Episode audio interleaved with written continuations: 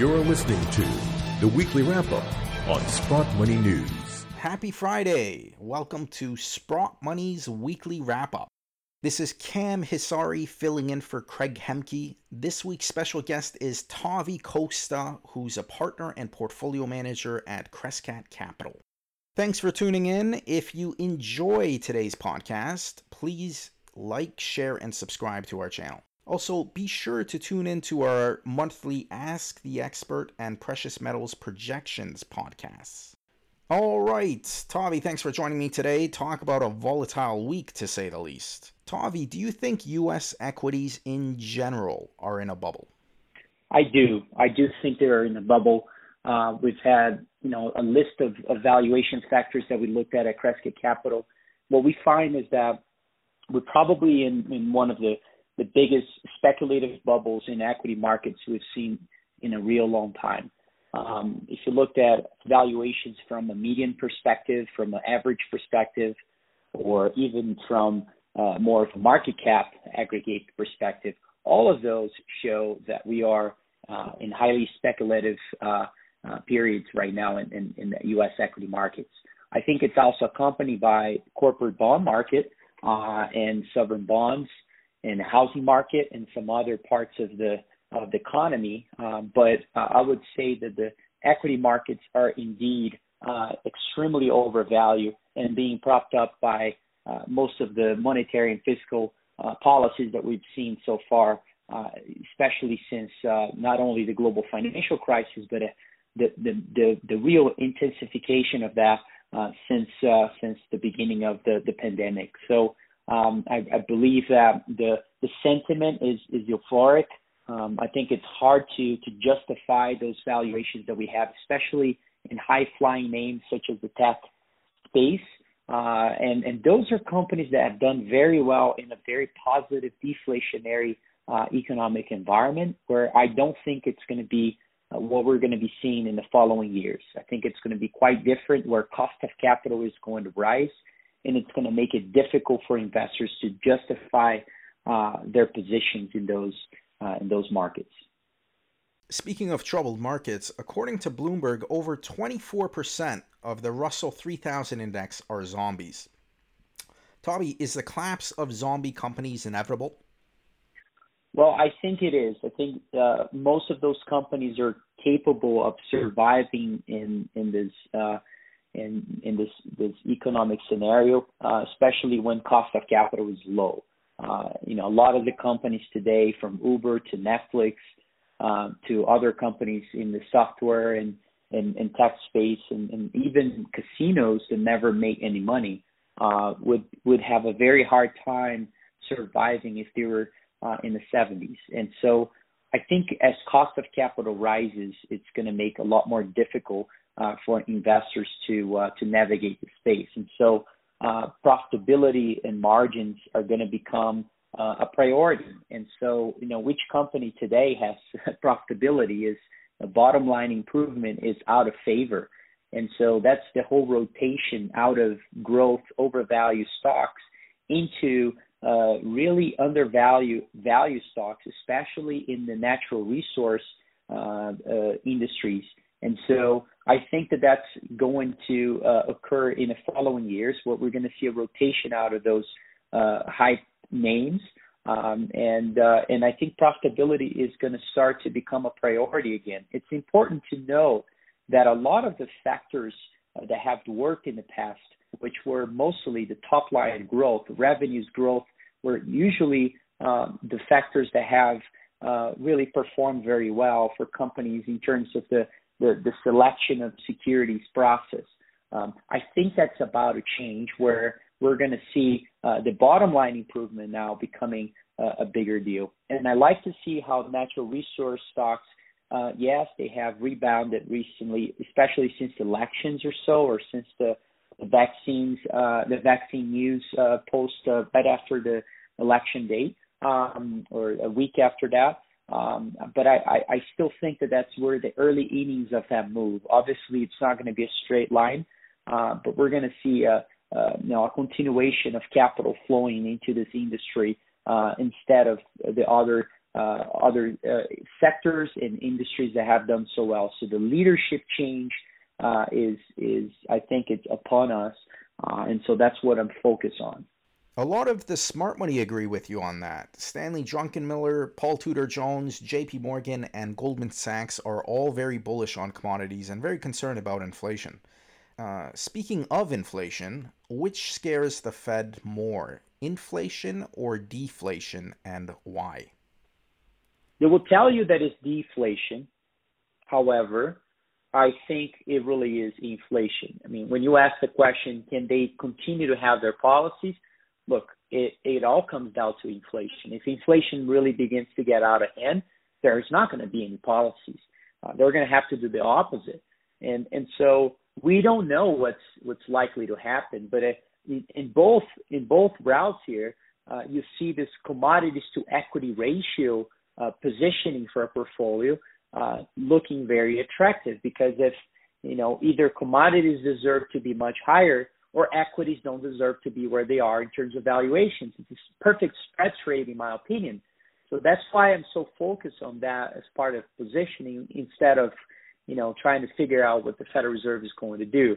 But I am aware of what the Federal Reserve routes or uh, possible decisions are uh, in the following years. So I I think it's uh, uh, inflation is is a much uh, bigger real concern uh, if if we see it. Deflation doesn't really matter. I mean, it it, it allows them to really uh, become more uh, and you know really uh, be able to intervene in a level that we we haven't seen before.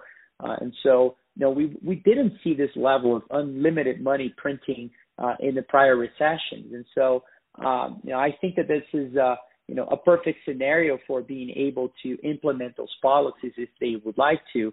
The question is, how do you implement those policies in an inflationary environment? You just can't do it. So I think that uh, they will tell you that deflation is what they're concerned about, but I think inflation could really be uh, the, the, the problem here, where it limits central banks from doing what they have been doing in the last decades. The Fed says inflation is transitory. Tavi, do you believe inflation is transitory?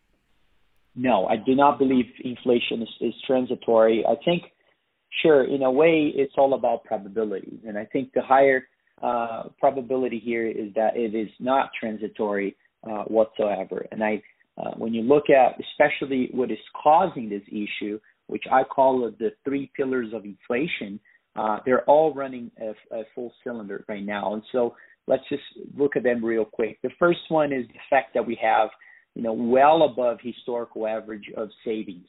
Um, so, you know, those savings accounts in households in the U.S.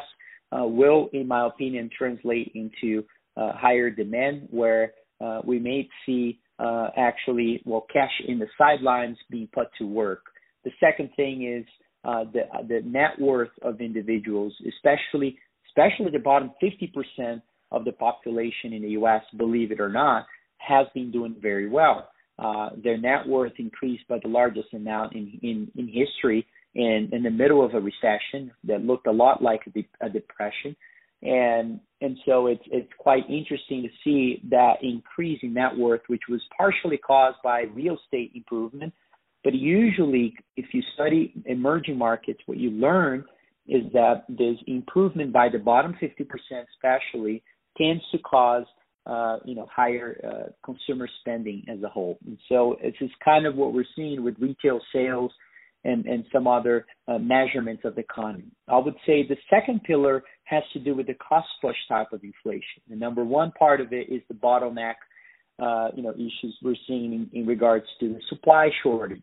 Um, sure, some of that will be transitory. The issue that a lot of folks are not looking at is the fact that a lot of the natural resource industries have been underinvesting in infrastructure development of, of projects, exploration for a real long time. We've been in a depression in that side of the, the, the market. And so I think that uh, you know for those believing that we're we can find uh, improvements in that space quickly uh, are not really uh, either knowledgeable about uh, the time and, and the real, you know, the time that it takes to to develop mines and to be able to uh, to actually get uh, natural resources back to the economy as quickly as a lot of economists are uh, planning on. The second part of that is the labor shortage, which is something uh, that we haven't seen in a real long time. And probably, um, you know, we saw some of that in 1919, but in a very different way after the, you know, post-pandemic issues that we saw in the Spanish flu. I think the labor shortage issue uh, is just exacerbating uh, the one of the the trends that we saw for a long time, which was the declining growth in wages and salaries. And so investors, or I should say companies and management in general, is actually going to be pressured, in my opinion, uh, to raise wages and salaries in order to attract uh, uh, workers uh, to return to labor market. And so I think this is this is all happening. We've seen signs of that all over the, the, the markets today. And the third one of the pillars uh, really are the monetary dilution part of the or the debasement side of it, or or the uh, the stimulus that we're seeing from the Federal Reserve, uh, especially in order to fund uh, the fiscal stimulus, uh, where you know the Fed is becoming the buyer of last resort of treasuries, and I don't think that's going to change. And so um, those three parts of the of, of this inflation uh, thesis are really important, in my opinion, to believe here that the higher probability in this case is that uh, nothing that we're seeing is going to be transitory. Sure, we saw an acceleration of inflation initially, and now we saw somewhat of a deceleration. Look at lumber prices down 50% from the peak.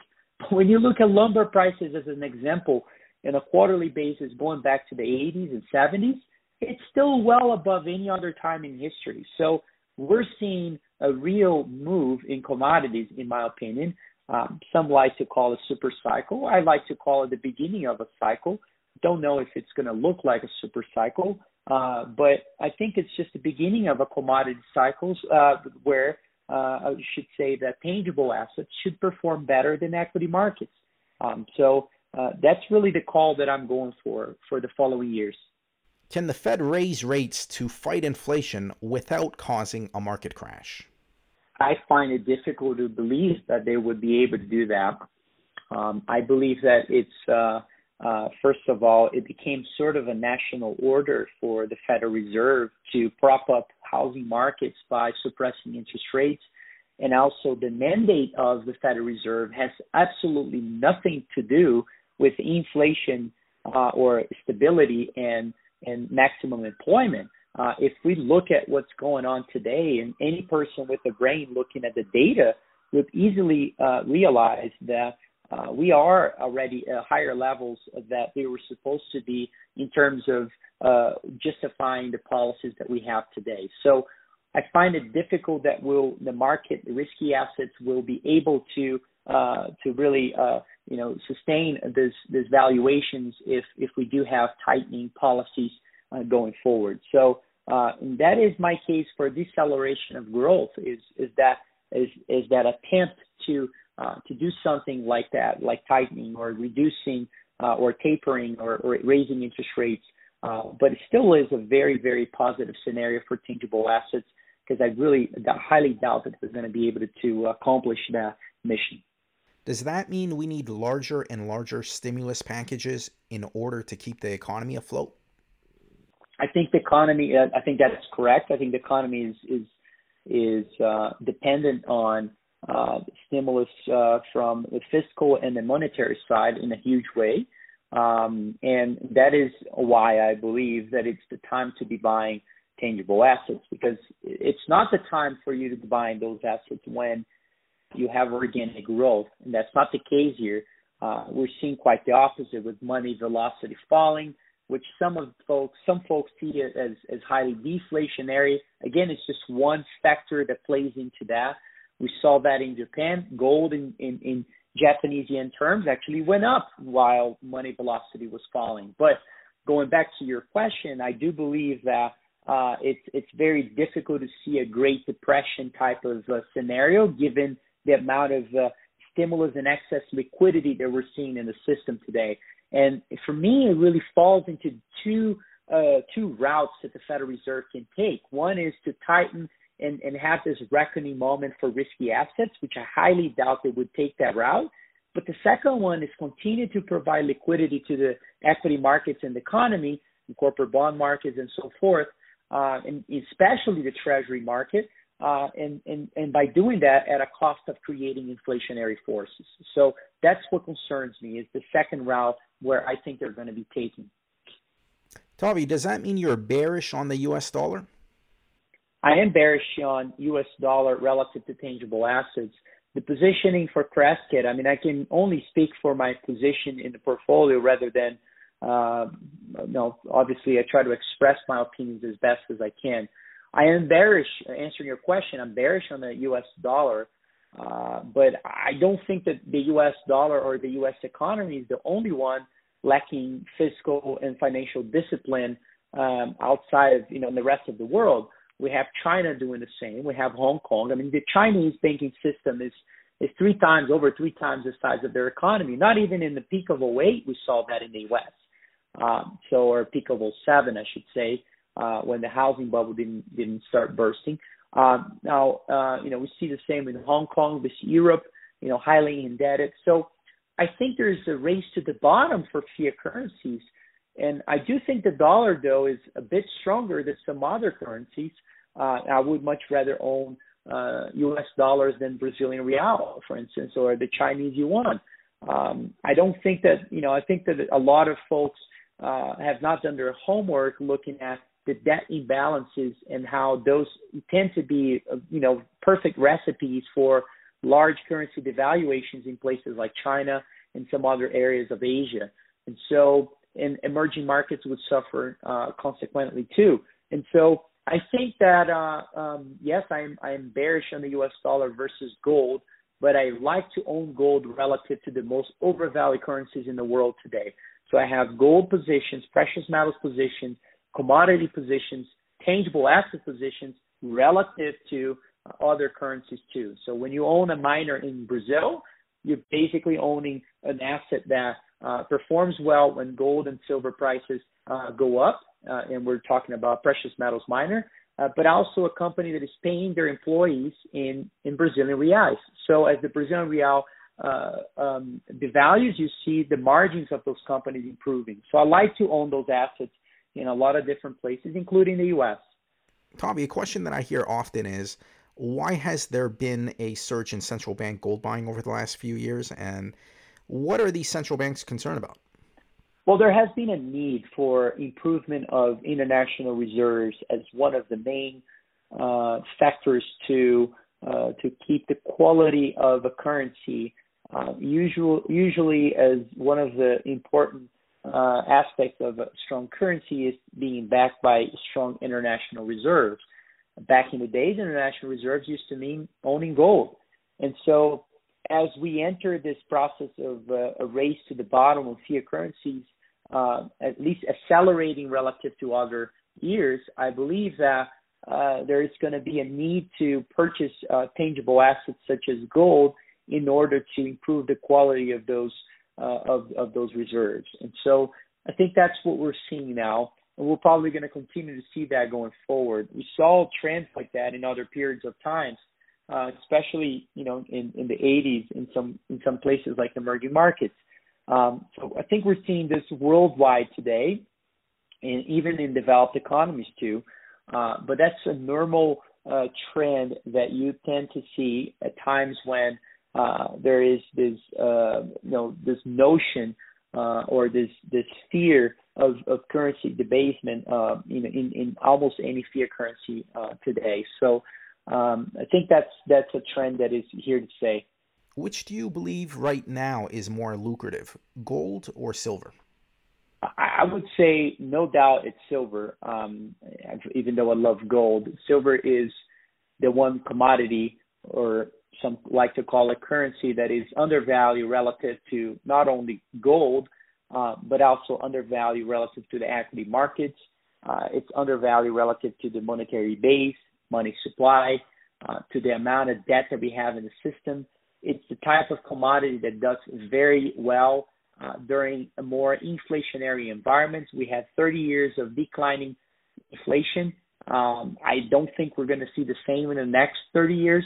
So I think there will be uh, you know, we're at the beginning of a bull market for silver. We saw the beginning of that since the, the pandemic crash. Uh, we saw a large uh, appreciation of, uh, of, of silver uh, prices, and I believe we're now hugging this 26 27 dollar handle an ounce.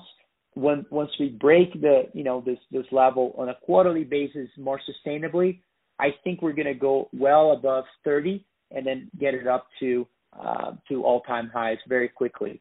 Um, so I am very bullish on silver. I think it fits well this old to the new economy agenda, uh, where a lot of uh, politicians are focused on the electrification of the world and the innovations that we may see from this, but not focus on the highway to get there. And the highway to get there is is on the commodity side. And the commodities, one of the most important ones that fall into that category is silver.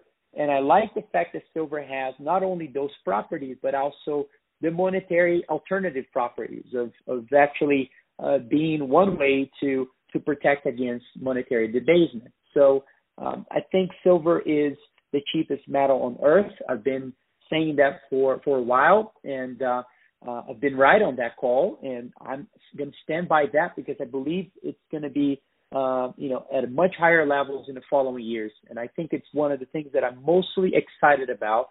And the best way to be exposed to this, in my opinion, is looking for silver in the ground.